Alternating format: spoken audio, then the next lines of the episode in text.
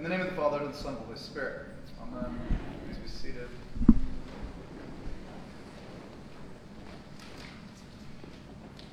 So this is, I think, for a long time, I have not preached on this Sunday, and now I feel like I preached on this Sunday three years in a row. So uh, this is always that, that Sunday where, as, as Ken was telling me before, this is where they, they had Youth Sunday at St. David's, and you always sort of have something like that, or you let a seminarian preach, or you let deacon preach, or somebody. But but it's but it's great. Um, the the reason, of course, is the the, the gospel's always this gospel. Um, we we we're now we're now in this three-year lectionary cycle, but um, three-year. Can you hear me better now?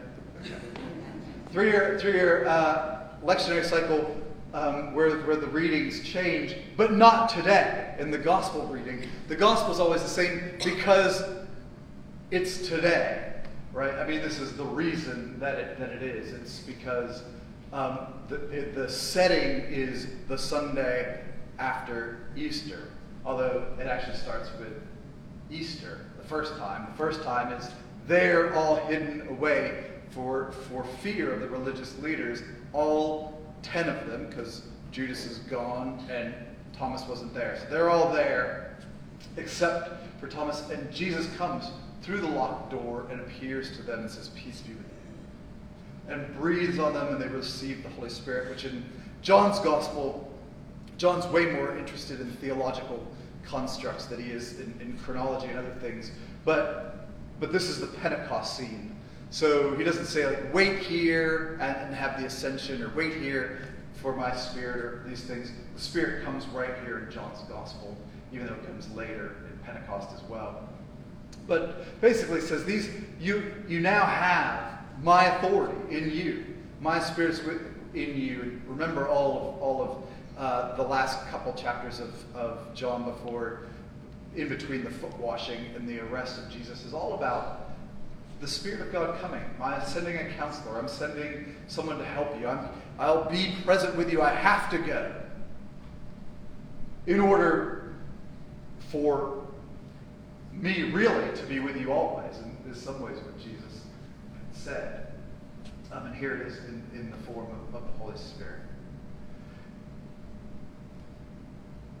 And they tell Thomas. And Thomas is like, hmm, is less like your kids. When one of your kids gets to experience something and the other one wasn't there, they're never happy about it.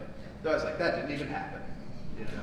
And so this is where we have we have this sort of this thing going on with Thomas on the one hand, but on the other hand, Thomas makes this this leap um, that maybe the other disciples don't make, and we see that in his confession, right? Um, Thomas says, "Yeah, unless I put my fingers in, in his hands and my hand in his side and see the actual nail holes, I'm not going to believe. Um, and so next week, which is today, they're all together again, and Thomas is, is there with them, and Jesus appears again. And Jesus says, right, put, put your hands. See, here I am. Here's, here's the nail marks. Here's my side. Go ahead, put your hand in there. And Thomas says, my Lord and my God. And we often, we often um, sit here and we, we have, I mean, even, even as our, one of our just phrases is cultural phrase of doubting Thomas. Um, and, but there's, there's not really, there's nothing wrong with doubting. Um, at least for, for, for a time, and especially because, because the reality of the resurrection of Jesus became quickly apparent to Thomas, which is if Jesus is alive, then Jesus isn't just some Messiah that, that was meant to be. He wasn't the one who's coming to deliver Israel. He's God who came to the world. My Lord and my God is what Thomas says. And you sort of wonder if all the other disciples go like, oh, like maybe, huh? Like I, you know, I don't know, right? I mean, the the this this Thomas is the first one who comes up with this confession that we just sang in that that hymn that we sing also once a year and only once a year um, it's not that great of a hymn. But the words are really good and it fits the day, right? I mean, we walk by faith and not by sight. um, and, and talks about talks about this moment of, of my Lord and my God. And for us, as Jesus says to Thomas, um, blessed are you who believe. Blessed are everybody else, y'all, who, who have not seen and still believe. And really, this is where John's gospel ends, right? There, lots of other things are written, um, but these are written so that you may come to believe and have life in his name. And then there's John 21, the epilogue that's probably came after. But, but you can sort of see this is where this is where it really, really ends, right? This is where the, the, the, the gospel ends that you might have life in his name, that you might believe, that you might know. And um, we move to Acts of the Apostles, sort of jump off that a little bit to move to the Acts of the Apostles, because it's a, it's a great contrast for what happens in the lives of these disciples anyway. Acts 3 through 5 are about like some of the best chapters in the whole Bible. If you only, if you just pick up the Bible and want to read for a little bit, Acts 3 to 5 is just so great. First, they, they heal the, the man who's, um, who's outside the temple. He's begging, and Peter says, Look at me. And he says, Silver and gold I don't have, but what I have I give to you. In the name of Jesus of Nazareth, rise and walk. And he gets up and he walks and leaps and praises God, walking and leaping and praising God. Where you can't get the vacation Bible school out of me ever. Uh, in the name of Jesus of Nazareth. Um, anyway, so he, the man gets up and he, and he goes in, and the disciples go in. They begin to teach in the temple, and nobody is happy about it. And they keep arresting and calling the apostles in front of them. And Peter, who, what, just six, seven weeks ago were afraid and are hiding behind closed doors, are now challenging these same exact religious leaders, saying, We don't listen to you. We're listening to God.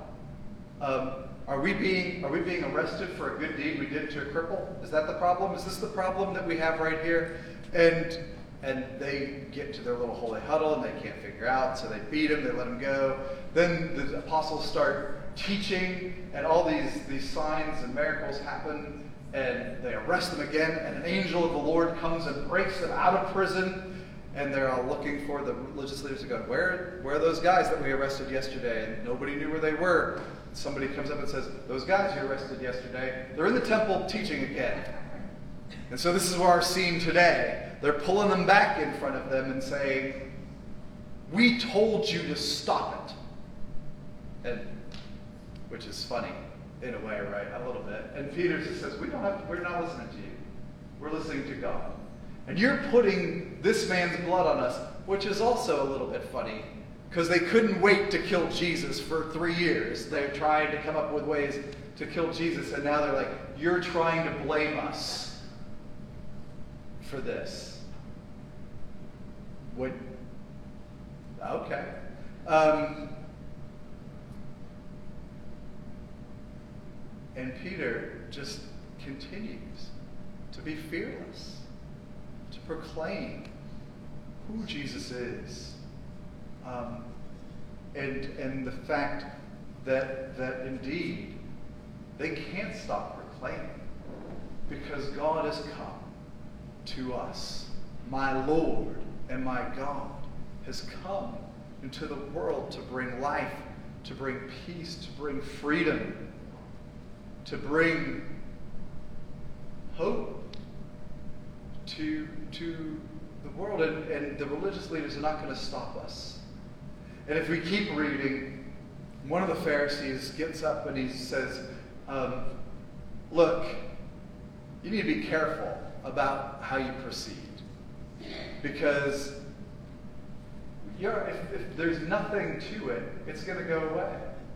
We've already, we've already dealt with this with Thaddeus and Judas. Remember, we've, we've dealt with this already. A couple of these things, they rise up, it all fades away. But if there's something to it, then you're battling against God, and it's not going to go well for you. And so they they let him go. They don't let him go. First they beat them, and then they let them go. Everybody gets like a beating before they before they get like released. Um, and then it says, and the disciples went back rejoicing that they got beaten so they could suffer in the name of Jesus, which is such a great line. Um, but in these few chapters, we see the transformation that Jesus was talking about in those last moments of his life, in that time after the foot washing until his arrest. This transformation that's going to come upon not just the disciples, but all who come to believe in Jesus and have life in his name. This new courage, this new boldness, this new power and light that the religious leaders who, who caused the apostles to be hidden behind locked doors are now being taught to the point where, where the religious leaders got into this little group and they say, Who are these people? They're uneducated and they're teaching like they know something. Because the Spirit of God is upon them and is, and is blessing them and is anointing them. And as we come in this Easter season, we're, we're reminded that Easter is not just, not just one day of resurrection, but Easter is, is a, a new life, a new reality. We still have flowers. Actually, usually on, on Easter 3, I'm throwing away lilies. It looks like by Easter 3, some of our lilies are finally going to pop open and it's going to be even more glorious than it was on Easter Day, which is a good reminder that Easter isn't just a moment. That Easter now is, is who we are. We are Easter people. People who death and the powers of this world try to keep in check and keep in line and say, you can't do this for this reason, this reason, this reason. And when you hear that enough, a lot of times it leads to doubt. It leads to despair. Is God there? What is God doing? Why is God doing this? We blame God for lots of stuff that might be actually just people.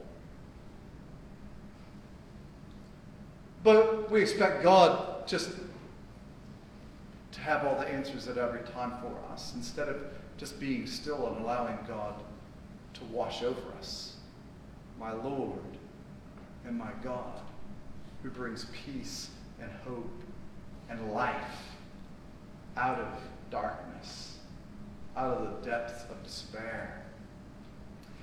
And this is what it is to be Easter people, to allow God to come in and, and to, to reveal and to be, to bless, even in the midst of our doubts, because doubts are fine.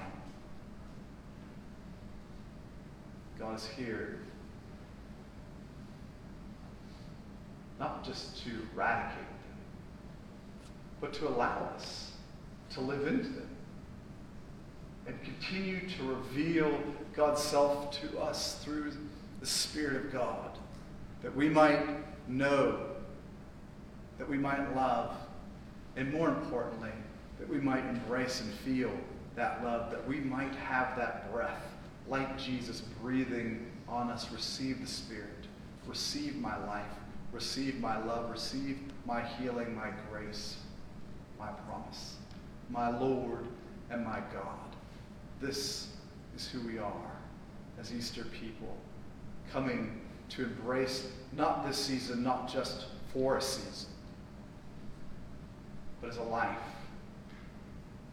to declare to the world who Jesus is. For we cannot listen to the world, but to God. Amen.